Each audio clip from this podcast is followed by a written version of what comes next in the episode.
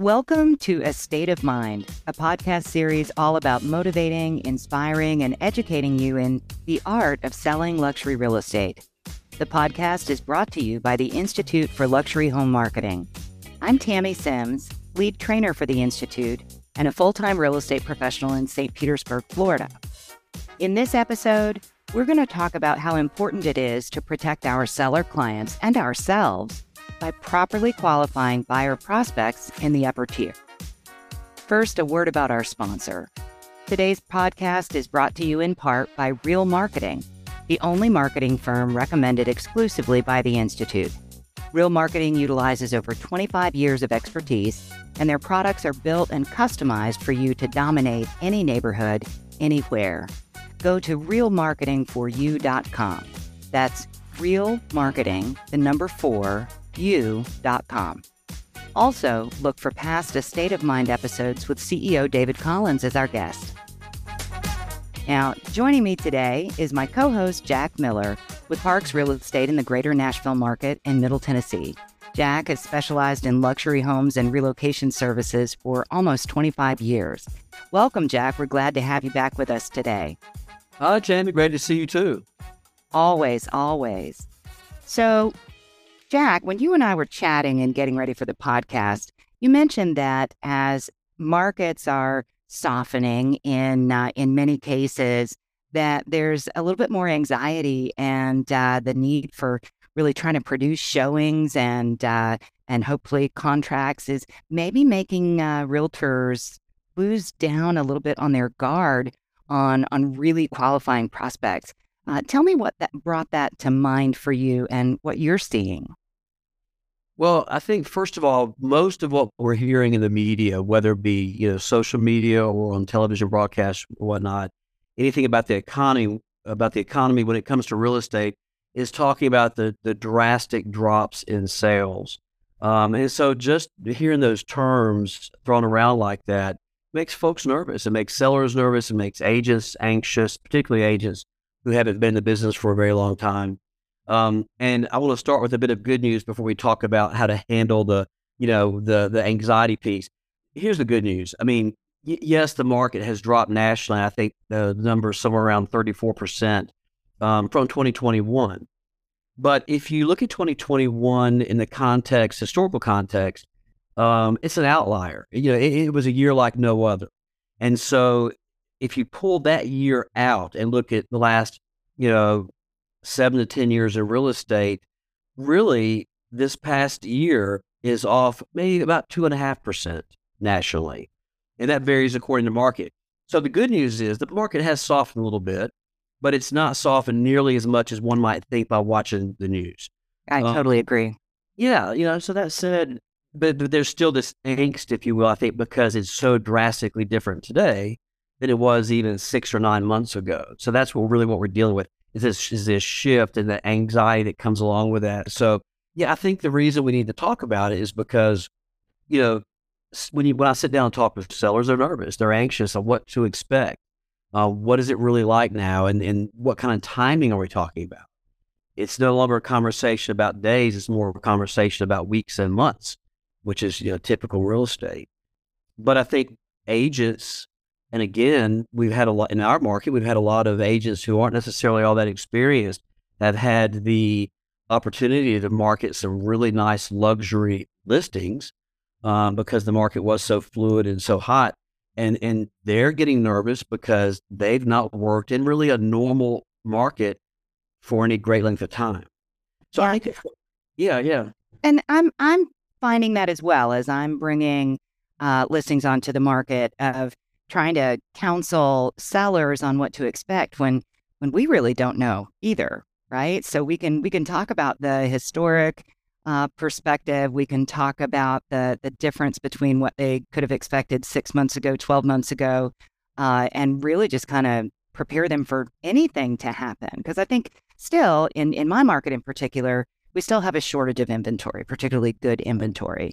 So things are going quickly but they're maybe not going to see full price offers, certainly not 12 offers above list immediately. So uh, I think you're right that that that seller anxiety is uh, is really important. Yeah, I think one thing that contributes to the agent anxiety is that you know on any given any given day, as you go through email, I find myself hitting the delete button, you know, 100 times, 150 times, all the promotional emails that come through after we review. And so many of them that we see today have the headline new price, price adjustment, right? These that sort of terminology, and you see that over and over and over again. And yeah, it causes a bit of anxiety. Um, and I think with that comes the pressure on listing agents to perform. And in some cases, it's because sellers have seen up until the last six or eight months so much information about things selling at list, above list, selling quickly, multiple offers. And I think some agents have gone into listing appointments perhaps promoting their uh, business plan based on a year ago and not based on today. And so they, and when the price, after they've got the listing, they suddenly find themselves now they've got this pressure to perform. And I think where that, with how that translates is, um, if we're not, if the phone's not ringing, if we're not getting the calls in the first few days, um, we've got to generate a showing. We've got to generate a buyer. We've got to show that there's some interest out there. And so the first little uh, temptation that we have, the first bait that we see as agents, as a buyer who's calling on the listing, are we are we doing our proper due diligence for our clients when we get those buyer calls? What what do you do, Tammy? Like when you when you get a phone call from first of all, if you get a phone call from a buyer who's unrepresented, um, and they said they want to see a you know three or four million dollar listing, how do you handle that? What types of questions do you ask? Well, um, definitely, I make clear that that in order to even secure the appointment, we're likely going to have to produce verification of assets, right? And it's so interesting that we had planned to talk about this because not an hour ago, I got a phone call from a new buyer prospect. Now, this one uh, happened to come as a referral from someone who has sent me a number of very well qualified uh, buyers over the years. So I have kind of a, a sense that they are uh, quite real and quite uh, qualified. But the property that they asked to see is over $9 million. And in my market, that is, um, well, I'll just say insane. And uh, and so honestly, it was about all that I could do to keep from you know from choking when I was on the phone with him. But you know, regained my composure and uh, and and I said, uh, certainly as you might expect in this price range, uh, will be asked to provide verification of assets ahead of time. And of course, that's just something as simple as a letter from your financial advisor or private banker, just stating that uh, that you have sufficient assets on account. You know, there's no personal information, there's nothing that is intrusive, uh, just a basic letter. And he said, "Oh, okay, that's great. I can get that done this afternoon." Right, and that to me is the key because the folks that are the most qualified are the ones that understand that concept and that have no problem producing that kind of verification. And and so to me it was just like a, a routine exercise. And the more that you the more that you do that, the more comfortable you get asking. Because I think going back to some realtors who maybe haven't been in the market terribly long or who haven't been in a more normal marketplace, they're kind of nervous to ask those questions, yeah. right? It's a little intimidating. How do you handle it? Well, the same, and it's interesting because I think the buy the, the buyer who truly has the wealth and the portfolio and the wherewithal to make that type of purchase, they're not going to be offended by asking that question. Yeah. Um, and and I think agents need to understand that. It's, it's uh, and if for some reason you do talk to the buyer and they do seem put off because you've asked for proof of funds, the first thing I share with them is, well, if I were listing your home, wouldn't you want me to uh, ask for proof of funds before sure. a stranger off of the street and through your front door? Uh, It's just a good protocol, and people people understand that, and so that's actually a red flag. If someone gets mad or upset mm-hmm. or acts, you know put out because you've asked for that, um, that really should be a red flag in most cases. Now there are there are exceptions. I mean, I think if you've got, if you have a buyer who is a very high profile celebrity or an athlete um, or a high profile business person, they're the CEO of a, of a large firm and you can Google and you recognize them and, you, and there's enough information to get together, perhaps that's not necessary. And that might be the person who might be a little put out by that. Uh, but the way that I know for myself, the way that I handle it, if I find that I, I feel like I'm in any way treading on thin ice, which is rare, but if I feel like I've hit a nerve in any way with that buyer by by broaching that subject, I quickly put it on the seller and say, I, am so sorry, but our sellers have requested that we provide this information prior to showing the property to any buyer. And so suddenly it's not about them, it's about any buyer. Um, sure. Uh, so that, that helps get it off of you is, is to put it on the seller because the seller is the person behind the curtain. It's the person. Yeah. Yeah. And that helps. Why, why is it so important, right? What, what would the, the real ramification be, even if it wasn't somebody who was totally qualified, right? I know it would be wasting our time and wasting yes. the sellers, but there's some other things at play, aren't there, when we when we talk about really high end listings? Well, yeah, absolutely. There's, I mean, there's there's the obvious things. You know, uh, from time to time, we're reminded, and we need to be reminded, particularly in markets like this, that you know everybody who who calls on a property is not a buyer, and they they might be even somebody who wants to be a buyer. I, you know, we talk about aspirational pricing. I think there's aspirational buyers, people who would love to be able to to uh, purchase that property, and they may have wealth, but the guy that calls about the you know the nine million dollar listing uh, may be able to buy a four million dollar listing. Clearly, this is somebody of wealth. That doesn't mean he can buy the nine million dollar listing. So we have aspirational buyers, um, but beyond that, there's a safety piece. There yeah. are people out there, and it's not common, but it happens. We read about it frequently you know, where there's actual criminals, you know, that that um, are trying to get into homes like this, whether it's uh, theft or whether it's bodily harm or who knows what. You have to take safety precautions. So it's very important that we know who we're walking into a home with, because in many cases we're walking into a home with strangers. Yeah. Um, when they come by personal referral, obviously it kind of peels that layer away. But when they call off on the phone, or they shoot you with a text, where they say, "Do you mind if we speak over WhatsApp?" that's clearly that's not a that's not our buyer. Now, I will I will disagree because I've got some very high end clients who do enough international travel that they're using WhatsApp. So we don't want to uh, we don't want to instantly rule that out. But the people that just like hedge about uh, communicating, I think that's important. And now you mentioned just a minute ago about um, folks that you can look up, right? Or that are that are well known and that you would make the assumption that they were um, in in good shape. But you told me once about a situation where there was a divorce in play that shut down someone's assets. So uh, tell the audience a little bit more about about what that scenario could look like that is different than what you think you might know. Yeah, and that was you know I think the reason that most of us who have been in the business for a long time, you know, the, the knowledge base that we have, probably three quarters of it comes from our mistakes. It's, it's, it's, it's that hard learning experience. This was one of those scenarios. I had a, uh, gentleman call me. It's probably been uh, 15 years ago, and he he claimed to be a, uh, a surgeon at Vanderbilt University Hospital, and I quickly recognized him and, and yeah, he was the surgeon from Vanderbilt University Hospital and he clearly appeared to have uh, the financial means to make a purchase on the types of homes that we were showing.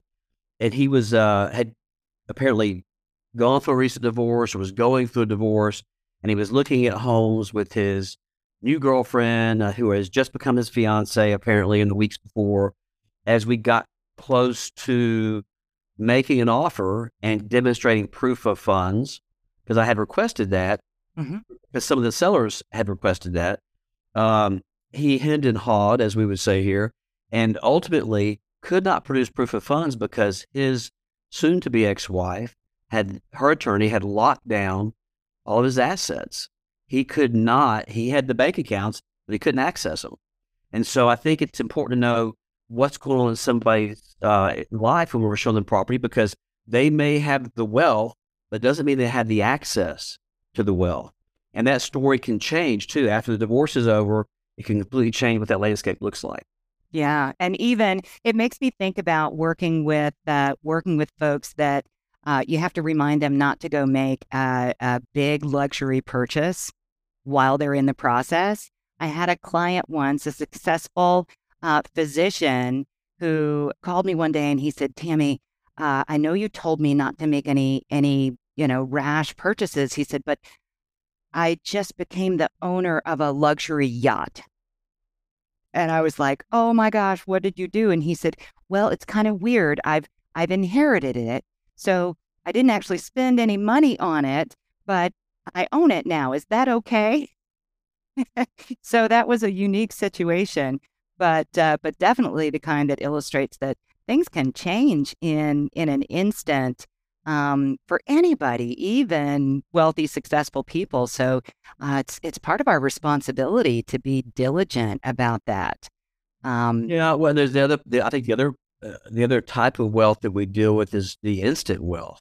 Um, people who um, have just won some sort of major lawsuit, for example. Um, it's, it's it's almost akin to a lottery winner. You know, suddenly they've gone from one level of living, one lifestyle to suddenly a, a much greater potential. Um, they have greater income and, and, greater opportunities. And we've had several calls like that through the years. We had, uh, and this is interesting too. A lady call one time that there was a lawsuit and she had several million dollars. She said that she was beneficiary of, and she gave me the name of her attorney, and because I had requested that, that was the proof of funds, you know, the paper trail. Let me talk to the attorney who represents you in the case. And, and so I contacted the law firm. As it turns out, everything she said was true. She there was a lawsuit. She uh, they did win the suit. She did. There was a settlement of several million dollars. What she didn't understand though is that the several million dollars wasn't all going to her. And the attorney said, I don't think she understands what portion of that is hers. And the portion that was hers was not nearly large enough um, to be considered proof of funds for the type of property she was looking for. And so that was a bit of an education piece for her, but also for me because you know we need to understand that some people aren't don't have ill will when they're misrepresenting right. their their their wealth. They don't they don't understand. That's the instant will. Another example of that would be, I know for our market, we're in the we're in Nashville, the music industry, um, and so you got music centers like Nashville, Miami, New York, San Francisco, uh, Austin, L.A., uh, of course, um, and so with major recording artists, um, it's like athletes. They suddenly have this flow of income, but you really need to understand the uh, their wealth from their business manager's perspective because oftentimes they don't understand what their true purchasing capability is. And so we try to figure out who is the business manager and try to create that relationship. By the way, business manager business managers are terrific folks to have in your hip pocket because if you meet a business manager through a professional athlete or through an artist, um, they're not just managing that artist or that athlete. They usually have a portfolio of folks they're working with. And so if you perform well, then you have the opportunity to work with some of their other clients. But um, but yeah, so we've dealt with that too. We got um, just just as we have worked with major artists who were very capable and made purchases, We've also gotten calls, and I think I shared this with you one time, Tam. You did. Yeah. I had a I had a uh, gentleman call me who, um, when I asked for proof of funds, he said, "Well, I'm in the music industry," and he said, um, "I've got a record deal." I said, "Terrific." I said, "What's the name of your record label? Which record label are you with?"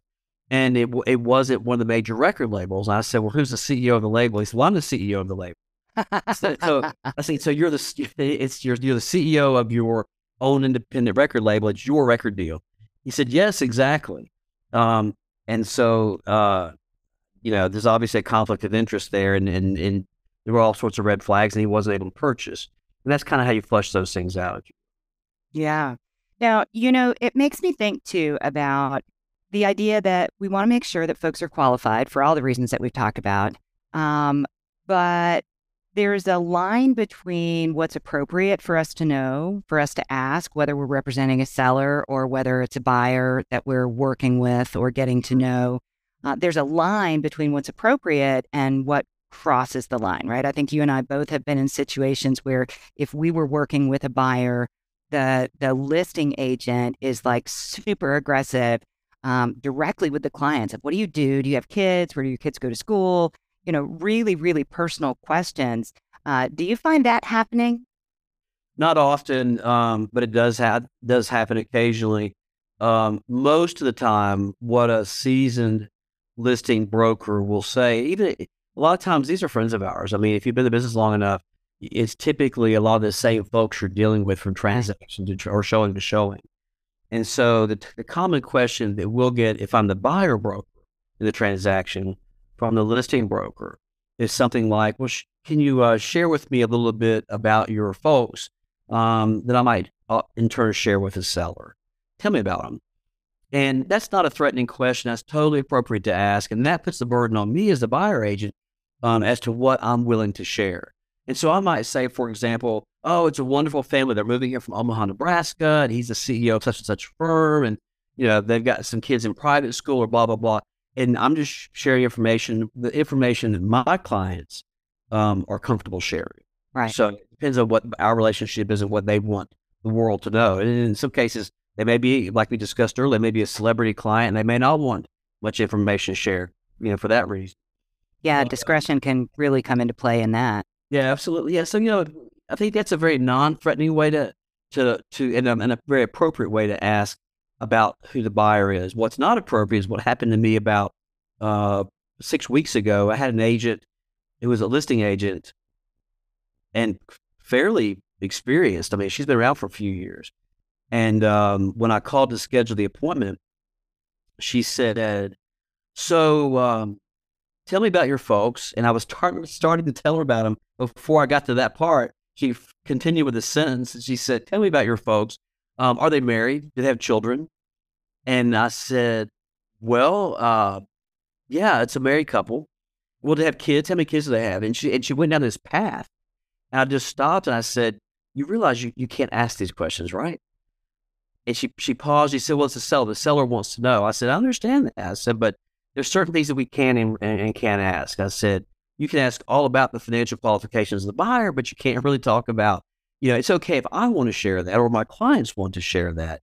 But as a, as a listing broker, you can't demand, you know, the, to know the familial status. Yeah, we, we float over the line on fair housing there. Yeah, Um, absolutely. but let's talk about that seller who asks us to find out all that information. We talked about setting expectations on uh, what to expect for showing activity in in a changing market, but what about trying to set expectations uh, with a seller about what's appropriate to ask and what's not, especially if they're if they're pushing you?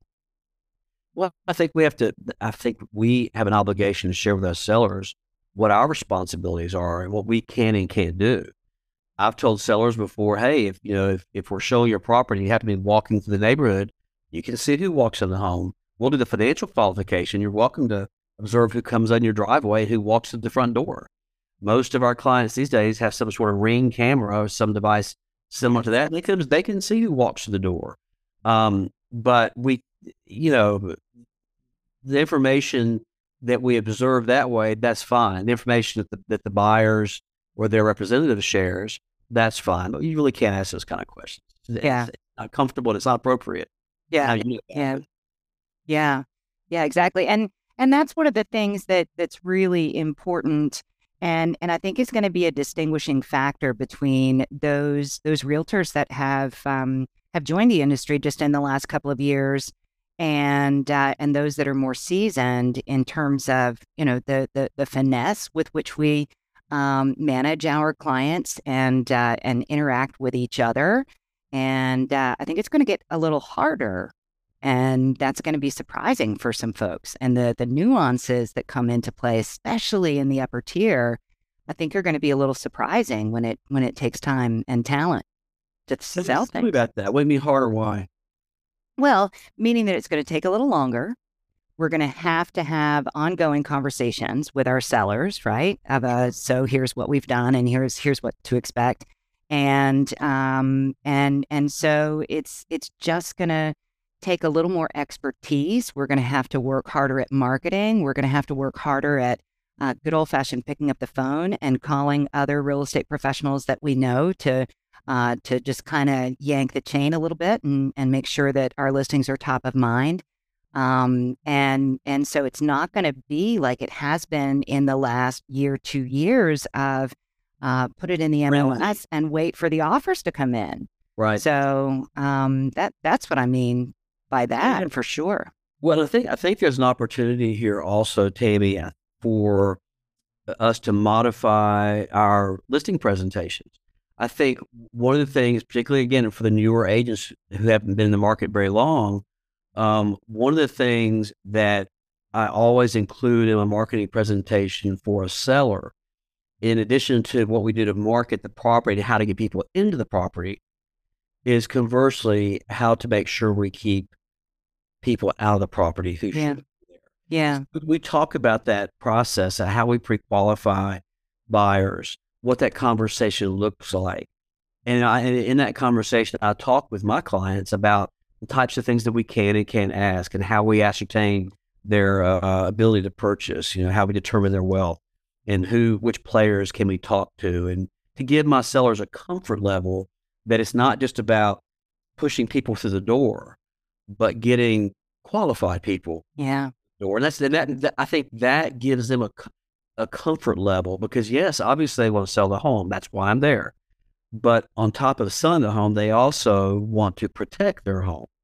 Um, and so there's certain things. For example, I know it's not as common now, but for a while there was this real push for these 360 degree tours where they would take a, a camera, like a movie style camera, into a home mm-hmm. and, and, tour each room, every door, and and um, early on, I started getting questions. I realized that was making some of our clients uncomfortable, and I and I under, and I understood and I agree. So we we didn't we never really used that technology very long because uh, we realized that some sellers feel like that was a intrusion on their privacy yeah. uh, and their safety. You know, yep. showing where doors were and exits and windows, and you could see which rooms were which kids. And there's all sorts of things, you know, ramifications. Yeah. Um, so yeah, I think, now, I think you know, the sellers of comfort level is is a big part of the overall presentation that on the back end serves us well so that when you don't have large numbers of people showing the property, we can talk about the people we haven't shown the property to. Yeah.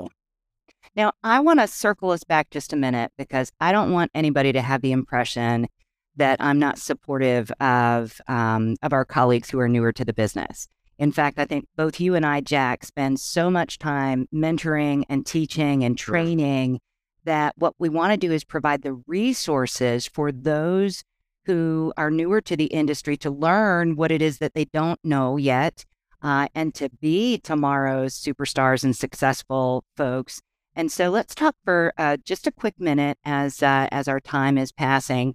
What are some resources that real estate professionals can use to qualify buyers, right? So you've talked about Googling them. Uh, you also teach a class, don't you, that is uh, in, open in your market to any brokerage. Tell me about that real quick. Yeah, and we're actually due to do one of those again soon. Every few years, we do a class called the Million Dollar Disappointment um, How to Flush Out Scam Artists in the Luxury Home Market. And basically, we open it to agents from all different companies to come and every time we've done it, it's been a full house, standing room only. It's a wonderful, wonderful presentation.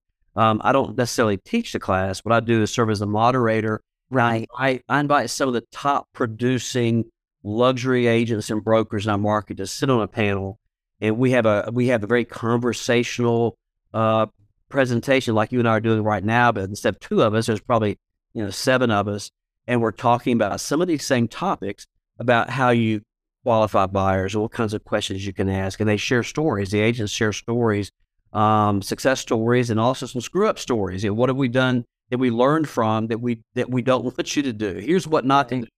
And um, yeah, it's very important that we that we um, provide training to our new agents in the business. We want to welcome new blood, and we want to train and help mentor. And that's that's always been something I've enjoyed tremendously. But yeah, it's a tremendous presentation, and it what it does is it gives agents opportunity to ask all the hard questions in an environment where the panel is completely prepared to answer right and and it's a safe space. You're not you're not it's you know trying it out in the field which can be so intimidating.